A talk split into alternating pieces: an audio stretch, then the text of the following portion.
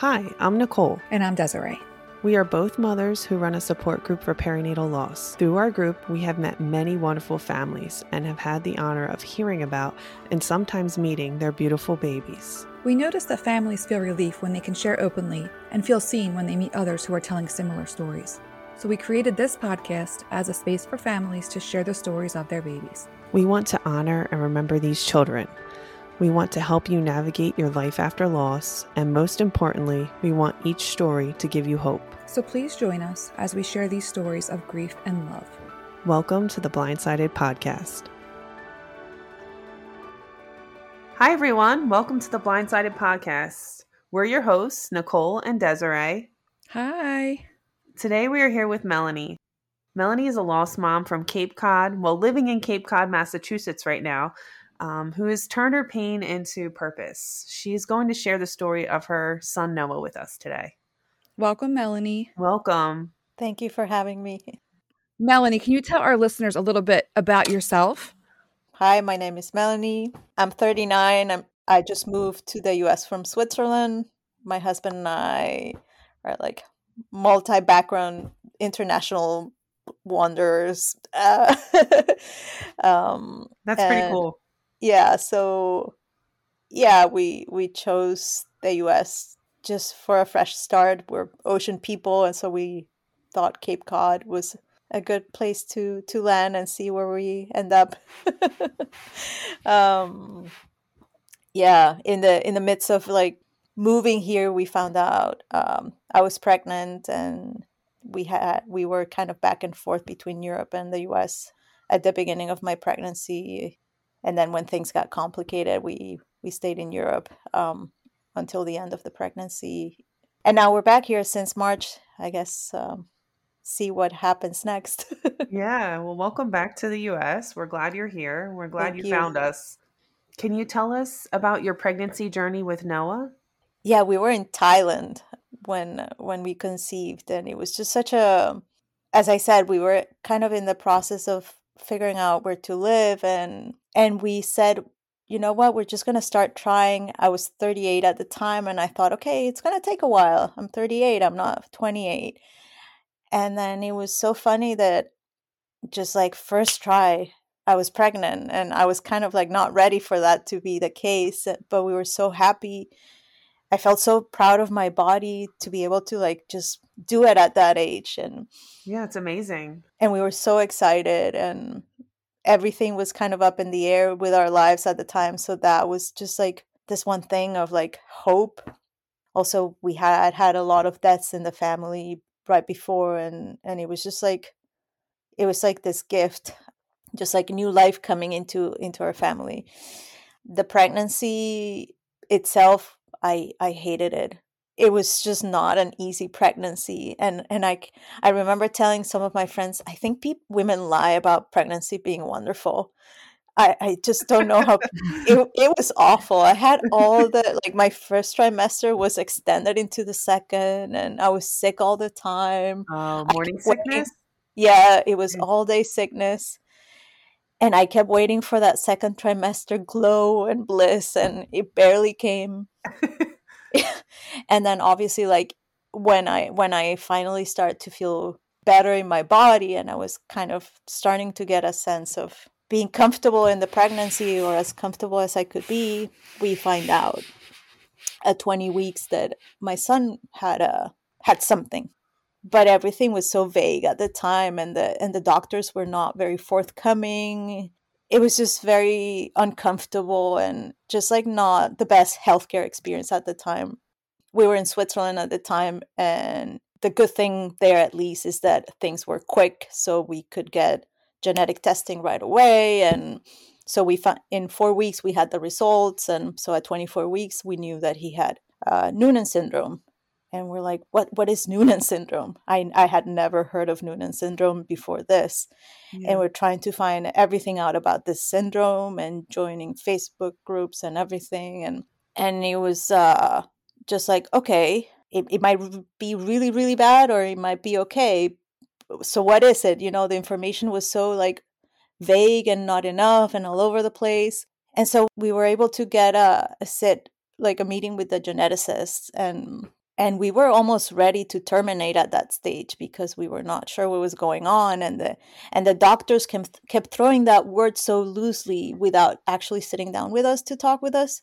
Hmm. so we're like are they hinting that we should terminate without action without telling us that that's what we should do or uh, like what is, what is going on? So we're making ourselves ready to terminate even though i really didn't want to. And then the geneticist told us no his his specific mutation is mild.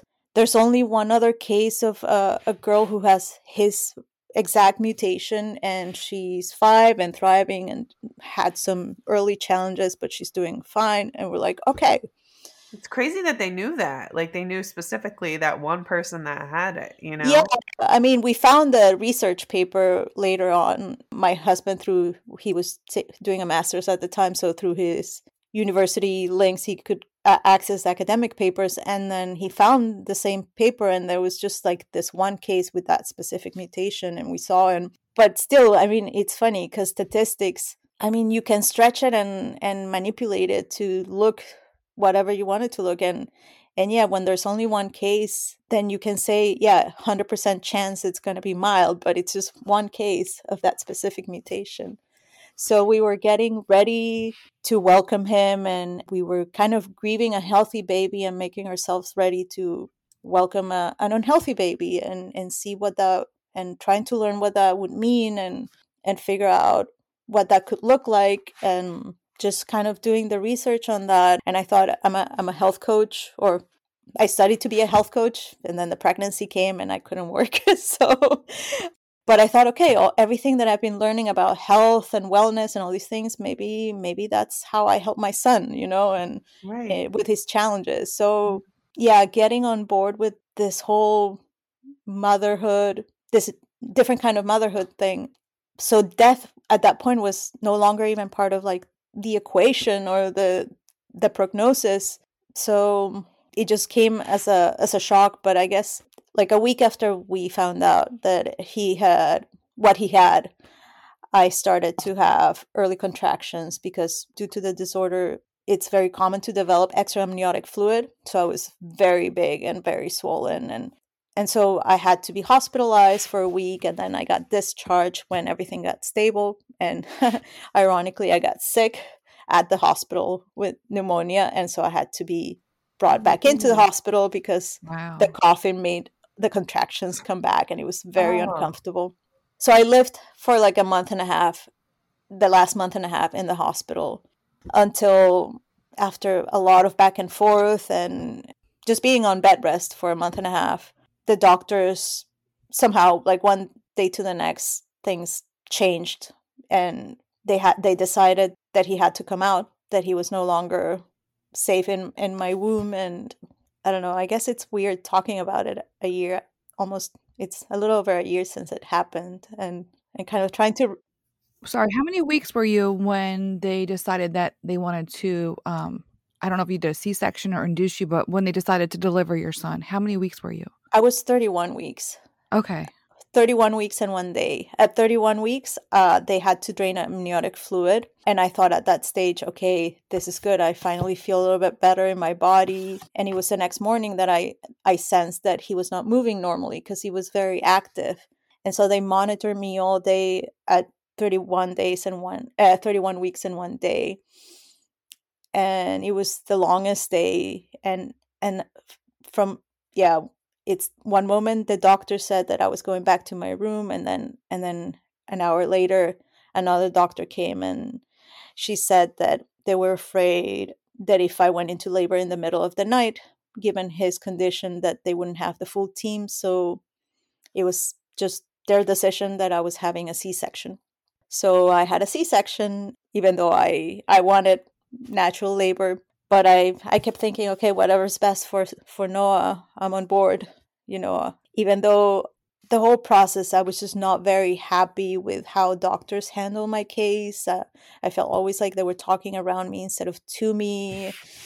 But yeah, I can I guess I went along with it, and and in hindsight, it was the only way. But at the time, I felt very bulldozed by by the decision to have a c-section. Yeah it's hard because you look back and then you say like oh man i wish i would have everything that you're saying you just wish that you could have brought it up then but you thought of it obviously now. But the decision that you made at the time was the right decision or the best decision for you because that's the only knowledge that you had. You didn't Yeah. have you know what i mean? You only had what they told you. Yeah.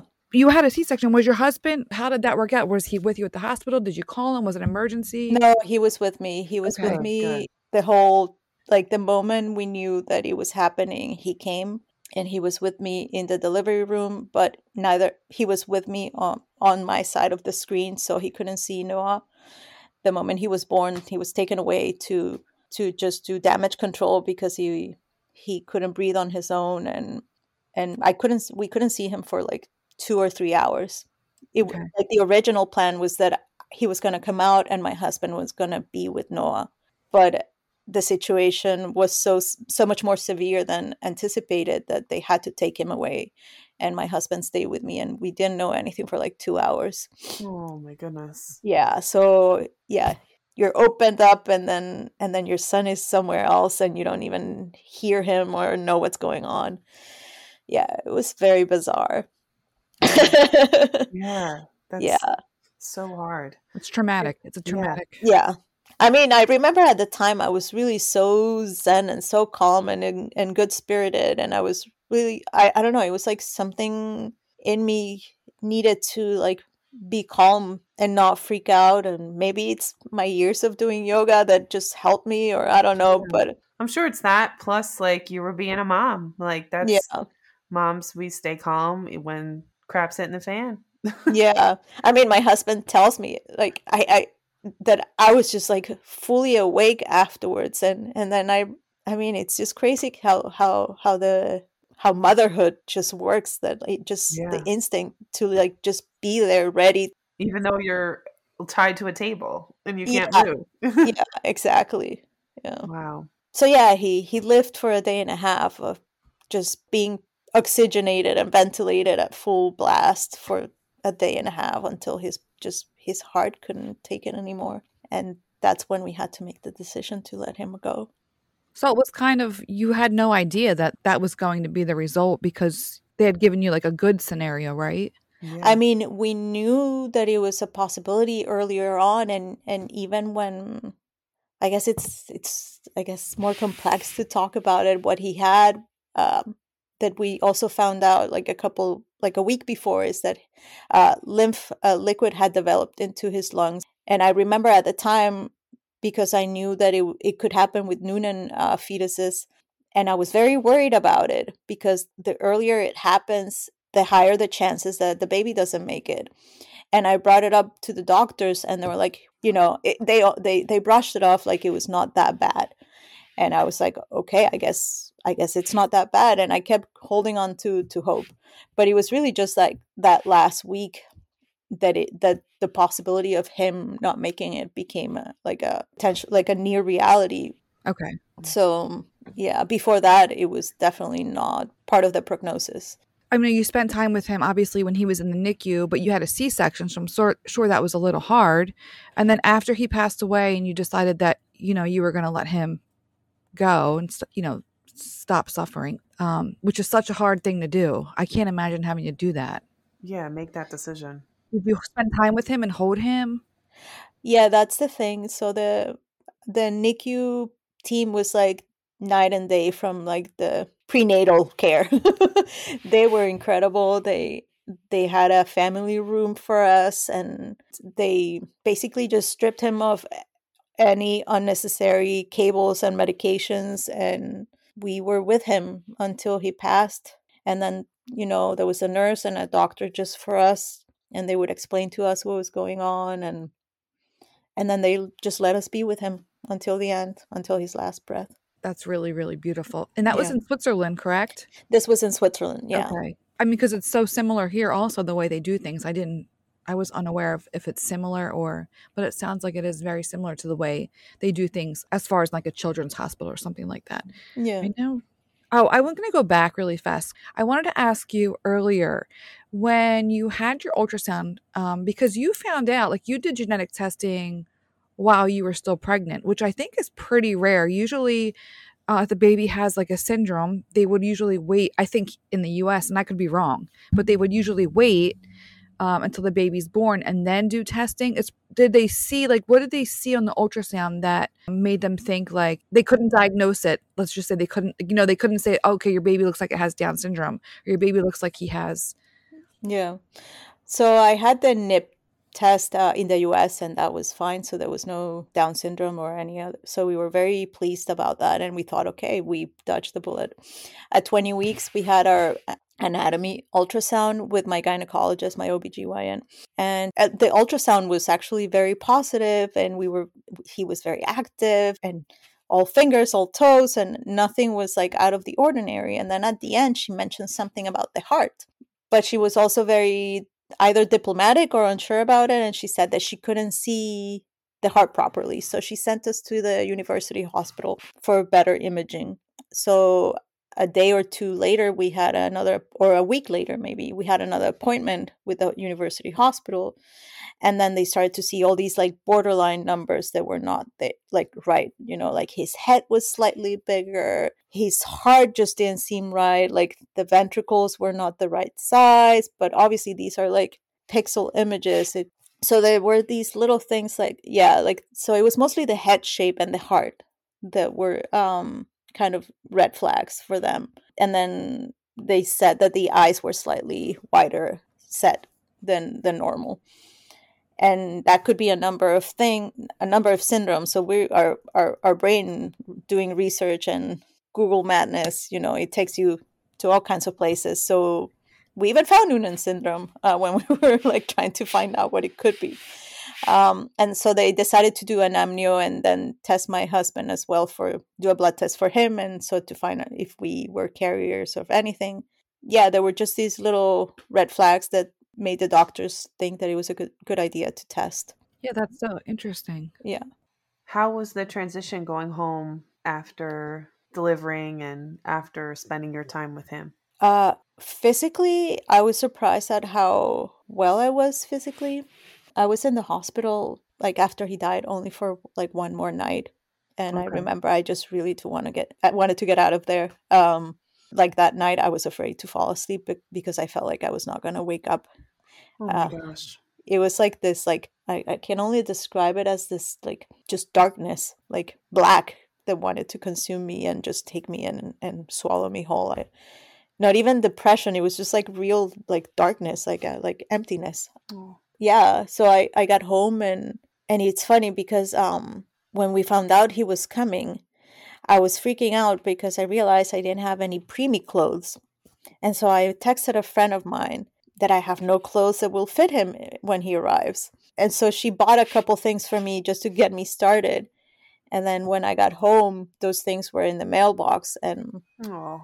yeah, but it's funny, it had the opposite effect. I don't know. I, I wouldn't say happy. I wasn't happy that the clothes were there, but they gave me kind of, I don't know, like hope. Yeah, it's funny. Like friends of mine kept saying that I probably wanted to like get rid of everything and yeah. and just throw everything away. And I was just so glad that the things were still there and I could go through them and, and imagine what it would have been like rather than just because we never had the time to set up a nursery because I was in the hospital so early and Yeah, you're in the hospital for a month.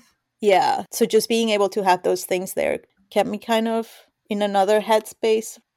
Yeah, we even set up the crib and and we Aww. turned it into a shrine for like Aww. the first couple months and we would put things in it and just kind of it became like a ritual to cope. But it was uh, it was very it's a it was a very isolating experience i must say. I don't think uh, most people in my case i felt like my friends and and my family were just not equipped to deal with us and didn't know how to be there for us. And so my husband and i we felt very alone. Yeah during that time. He was uh, doing his masters at the time, so he took um, he took the semester off, and and so I was lucky that he was with me during that time, and and we had time to like grieve together and and just not deal with real life for a while. I know not everyone gets to do that. A lot of mothers have other kids, and yeah, in our case, it was just me and him, uh, just kind of being in our grief. We talk about that a lot at our support group, which if you can get to a support group, uh, whether it's online or whatever it is, I think Yeah. you really find a lot of healing just from hearing that everything you're saying, our families say all the time, especially like you feel really alone and like your families don't understand. Yeah. And it's really a shame because they don't realize that, like, they say the baby's name. They say, I'm thinking about Noah today, or, you know, I'm thinking about you guys. They think it's going to make you sad. But in reality, You want to hear happy. that. Yeah. Yeah, you want to hear that. Yeah. They're so afraid to this day they just like are so afraid of mentioning his name. I Mhm. mean, I think some of my friends and our parents have gotten a little bit better about it. But uh but yeah, it's funny how like people are just so afraid to to mention it. I was fortunate enough that I did have find a support group um In Switzerland? yeah, Oh, cool. And that was like the only real commitment during that time that I had once a week. And it was like these other five ladies, um, and it was guided by a woman who used to be a midwife, and she was incredible. And it just it was so good to to connect with other moms who had gone through different kinds of pregnancy losses and and yeah to know that you're you're not alone because when it happens i mean before it happened i personally wasn't aware of how often it happens you know it's not talked about and then i it's funny i started to Yeah. like i started to post about it on on social media some of some people i knew from my past like reached out and said oh uh, a few years ago i had a miscarriage and you're just like oh wow people really like keep it to themselves and they don't Yeah. they don't share it and it, it and you go through it like on your own and like like it never happened and that was very surprising to me and it made me so i don't know angry at how in- at least in western society we deal with these things you know that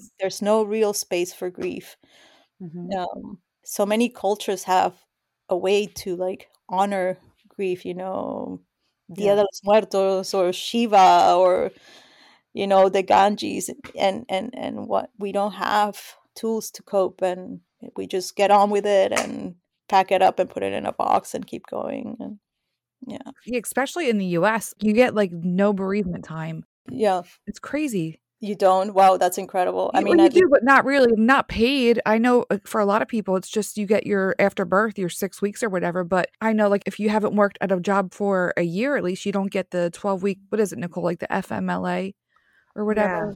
You don't Yeah, get it's like- that. Yeah. um, after that, your job doesn't, and if even if you do get that, your job doesn't have to hold your position for you after 12 weeks. Because some people, a lot of people aren't ready to go back to work after 12 weeks. That's not that long. yeah Yeah. i mean i honestly wasn't ready to go back to work for like half a year.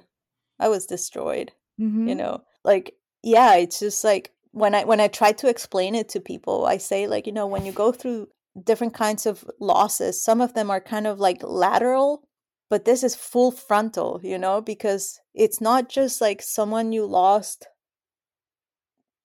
alongside like you know you're this is something that affects your like your going forward in life you know like Yes. very directly and then the physical toll of it as well because you're not just dealing with the loss of the person you loved you're dealing with the with the physical recovery as well at the same time and the hormones and i mean milk was coming out of my breasts for no baby you know and and people Yeah. don't get that that it's not that i'm just like oh uh, sad because my baby died it's my whole body It's changed. is Yeah. meant to do something that it cannot fulfill Yeah. fulfill and know and yeah If you could think back, what's like the kindest thing you remember someone doing for you during that time?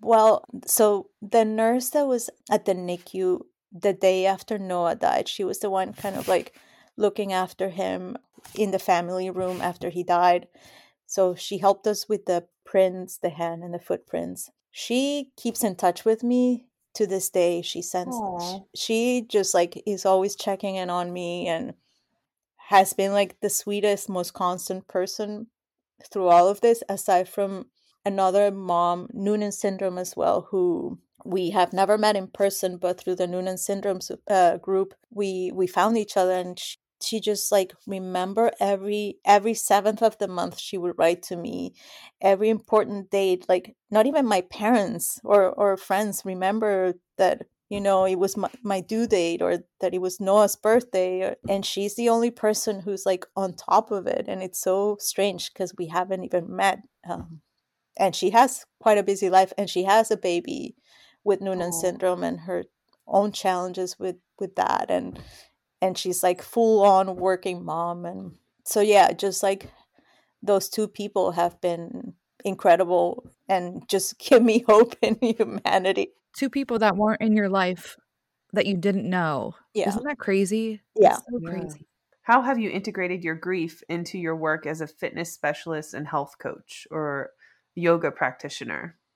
Well, I'm kind of still working on that. So, inspired by this woman in the support group in Switzerland, that's something that I'm starting. I, I'm trying to get started here, and it's been a bit of a struggle to to get the word out. But that's kind of like where I feel like my purpose is now, helping women through perinatal loss in their physical and emotional recovery because that's kind of it. I remember so when Noah died, I had to keep my continuing education for my personal trainer certification going and I found one on postpartum and prenatal and I was like, okay, this is pretty relevant because I'm actually going through it right now. And I was appalled to see that the curriculum has nothing mentioning how to deal with clients who are going through postpartum challenges but who don't have a baby because Right. they lost their baby like how what is the language that you use uh, what kind of exercises because you don't need to be carrying a, a stroller or a buggy or Right. or a car seat and but also yeah i remember i was subscribed to one of these postpartum um, websites and doing the exercises through the course and it was like motherhood is hard but at least you get to bring your baby home. And i remember every time like the language was so like not right for me.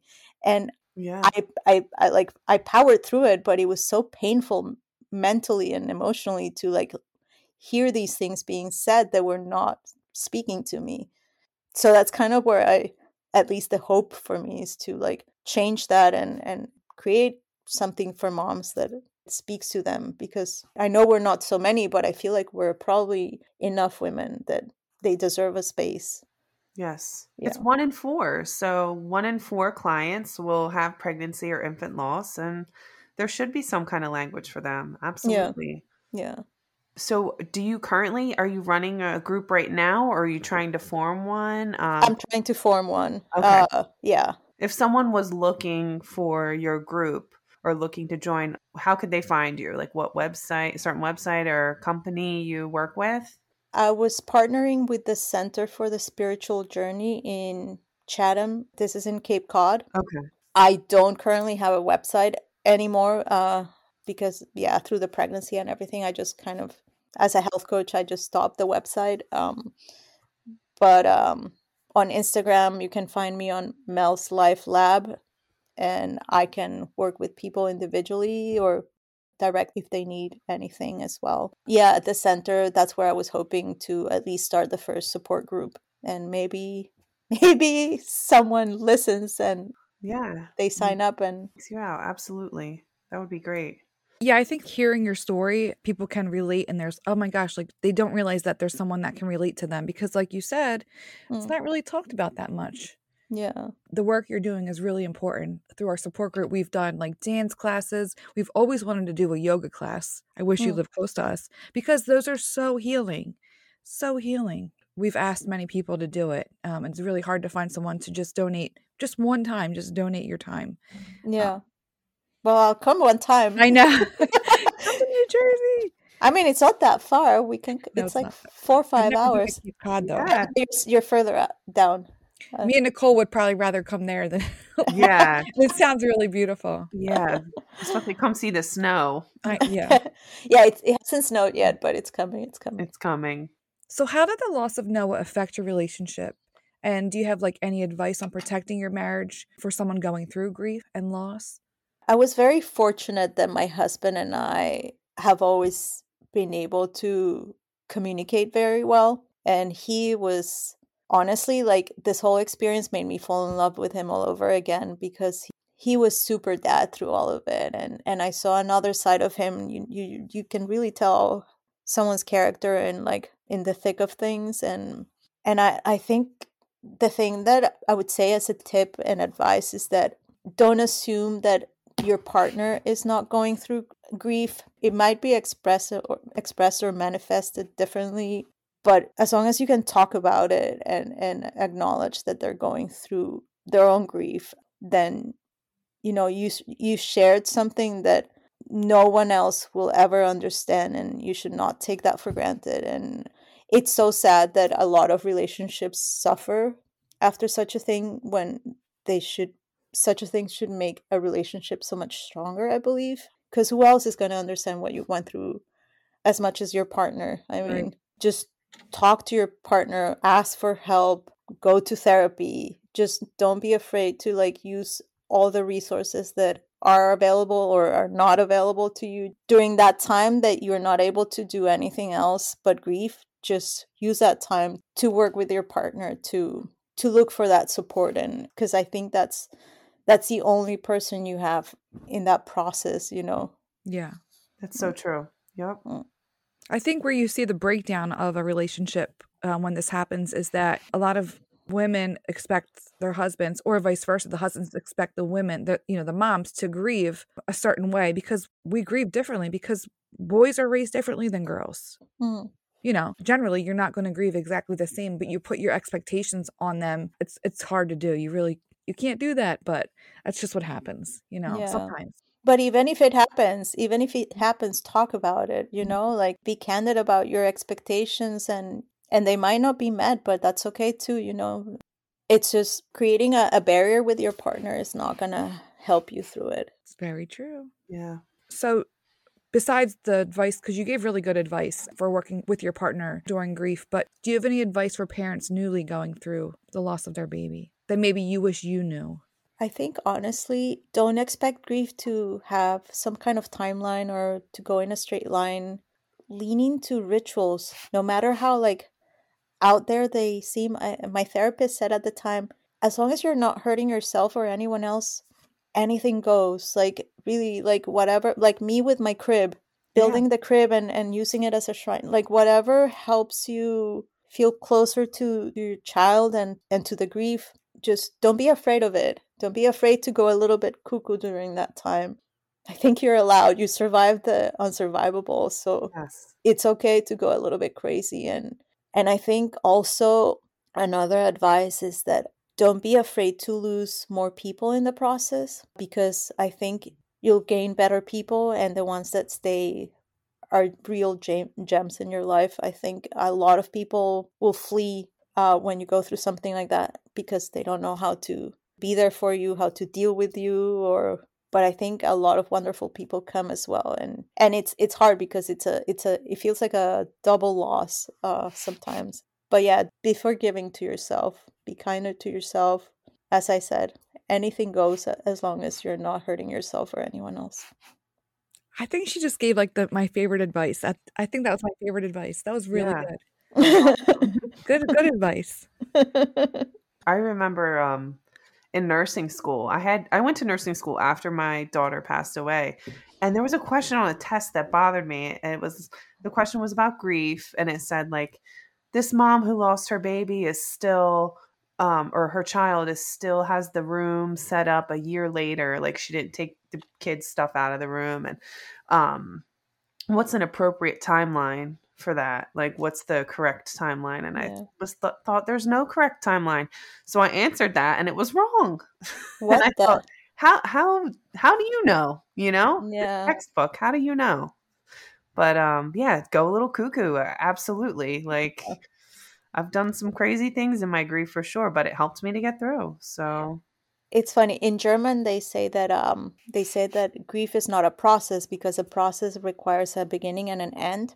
It's yeah. an integration because it's ongoing. You just it just takes a different shape as time passes, but it's always yes. going to be there. I mean, you see you see grandparents i remember grandparents that you used to kind of laugh about it but now you understand that they talk to their late husbands and or wives until their deathbed and and, yes. and you start to understand that yeah what is that line between life and death it, i feel like i say like you when you go through something like this you you live in that line you know? You don't live in this alive place anymore you kind of live in both worlds. And why is that so wrong you know? Like Yeah. it's just an, another layer of existence.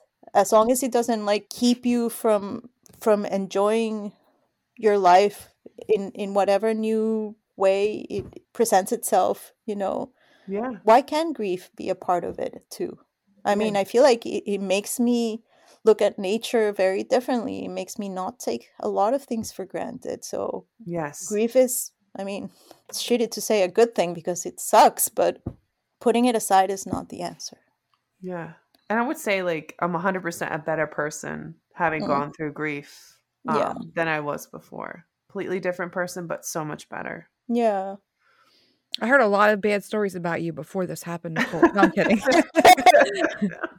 she was a bad person. she was the worst oh my gosh. Have you and your husband considered having another baby?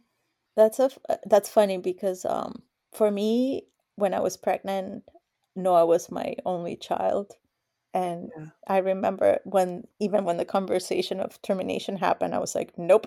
And I knew his name before he was born, and Aw. you know it was like, and I go back to that story of the of the baby clothes in the mailbox, and it's funny that kind of sparked that like need to try again and seeing my husband being such a wonderful father it just made me want to to give that to him you know and once that like motherhood faucet is on you cannot turn it off so Yeah. i would love to try again it's just at the moment it hasn't happened so easily as the first time so who knows what what will happen I think we find that a lot. A lot of our families, this it happens, and Mm. I don't know if grief has something to do with it. Like you feel like you are totally open, but they call it, you know, secondary infertility. Is it really? I don't know, but Mm. um, a lot of our families experience that um, and seek treatment. And treatment, is, you know, it it always pretty pretty much always helps. Um, yeah but they always say like, just relax, it'll happen. It's like, it's not so know." easy yeah that's such the worst thing you can say to I know. Yeah. to someone going through this.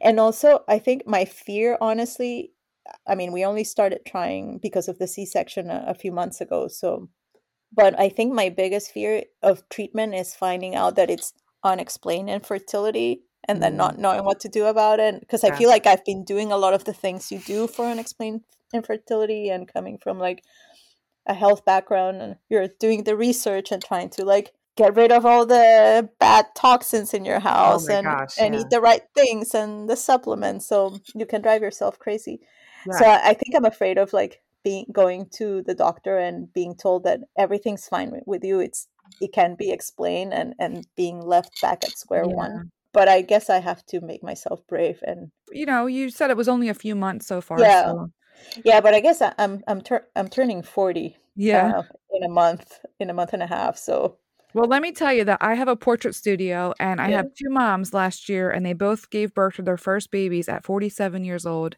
that's incredible And yes, and they are their babies are perfect. They're wonderful. So I'm like just seeing these two women, I tell everybody now, you're You have time.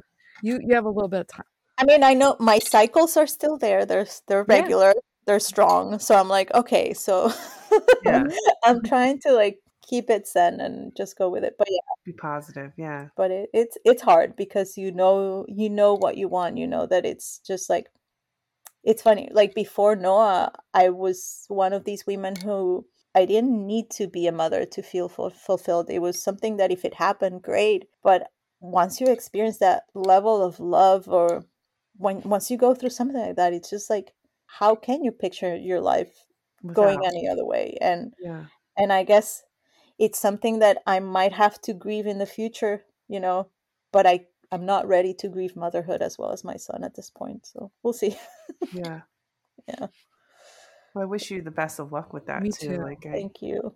do you have any upcoming events or support groups? Do you have any coming up or? No, at this No? point it's open. I mean, Okay. if anyone wants to sign up, we just need the minimum a minimum of at least six women so that it can be be helpful. I feel like yeah. But I if anyone needs one-on-one support, I'm always here open for anyone who Aw. needs the support for sure. Are you involved in any support groups um, local to where you live right now? No, I'm not. I'm not. Are there any, or you don't? I think I found something online, kind of, but I honestly I find that online can be helpful to an extent. I, I like I like seeing people in person, and and that was something with my support group in, in Switzerland that was so good that you could meet up for coffee and talk and vent about how shitty everything is going and not feel Yeah. bad about it, and even have like your morbid jokes about grief and Yep. you know so yeah there's something about being able to like connect with people in person face to face that Yeah, I completely I- agree. Yeah. and after covid it's just like i'm over it i'm Yeah. over it online i don't, I don't want to be in front of a screen more than i have to honestly Absolutely. Is there anything that we didn't cover that you wanted to um, talk about? i mean uh, there was a question you asked about noonan syndrome that Oh, what is yeah. it Yeah, so um, only person I know is my one of my good friends now, yeah um, whose baby I took pictures of in the hospital after she passed away. Um, but they didn't have any idea about it. So I think it's really interesting to me, like I said, that your doctors saw like those little tiny. Um, so it's really interesting that they found that on ultrasound because in her ultrasounds they've never they didn't find not anything. And then when she was born, they you know they took her to the NICU because of her breathing yeah. discharged her because of her lungs and they thought maybe it was the c-section and they discharged her two days later and then that next night she passed away. Wow okay. Yeah so that's um, how and then they had an autopsy and did genetic testing and, and that's how they found it but um yeah i'm Yeah. really interested to hear more about the noonan syndrome. Well, it's a it's a bit of an umbrella term because it's a genetic disorder that usually is inherited, but it, um, in some cases like ours, it, it can happen spontaneously. It can affect different genes in in yeah different genes. Uh, I think there are like eleven genes that can can be affected. Noah's uh, gene mutation was one of the rarer kinds. It's usually not. Uh, not a death sentence and people with the syndrome live normal lives normal life expectancy but it is a little bit of a jack in the box of uh, health conditions like the big thing that is um that is common with noonan syndrome is the facial features so wider set eyes and the lower set of ears and but even that it, it's such a spectrum like some people have noonan syndrome and you couldn't tell so it can be very non-telling to very obvious physically but also health wise some people don't have any health problems at all but it's very common to have uh, health conditions in noah's case he had uh, some heart malformations that would have needed treatment if he had survived. It's very common to have um, issues depending on which mutation issues with the lymphatic system. And uh, from what i've uh, heard a lot of challenges in early development with um, feeding and with motor skills. Intellectually kids with noonan can be like of normal intelligence or with some disabilities. So it's really like such a broad spectrum of things that could or could not be the, i think the main defining thing is the the features that, that are very unique. Yeah Right. like yeah. And you both are not carriers? You said it just happened? Yeah. Wow. Yeah it's uh it's usually inherited uh Yeah. but yeah in our case it was spontaneous. The geneticist said that maybe there is some mosaic expression in one of the genes maybe mine or my husband but they couldn't they tested us like th- they tested me three times and my husband Wow. twice and nothing came up but to this day we're we're not sure. So are you worried like for um, a subsequent pregnancy that this could happen again or they're saying no it's just like a fluke thing it's well that's a thing that it, it's it's a fluke thing but again like talking about statistics we were 1% of 1% so you look at statistics very differently when you go through something like this so When you are a statistic. Yeah. when you are the statistics exactly so so it, it's it's not like a like a strong fear but it's it's always a concern yeah for sure even though the the the probability is 1% yeah Yeah. Melanie, thank you so much for being here and sharing the story of Noah with us. If you want to send some love to Melanie, email us at storyteller at theblindsided.com. Thank you for listening, and we'll see you next episode. Thank you so much for tuning in to the latest episode of the Blindsided podcast. We truly appreciate your support and time you spent with us. If you have a personal story you'd like to share on the show, don't hesitate to reach out to us. You can send us an email at nicole at theblindsided.com or desiree at theblindsided.com. For more episodes, make sure to follow on your favorite podcast app. Just search The Blindsided Podcast and hit that follow button. You can also connect with us on social media too. You can find us on Facebook and Instagram at The Blindsided Podcast. We love engaging with our listeners and hearing your thoughts on each episode. And before you go, consider leaving a rating and review for our show. Your feedback helps us reach more listeners who might find value in the stories and discussions we share. Once again, thank you for listening and being a part of the Blindsided community.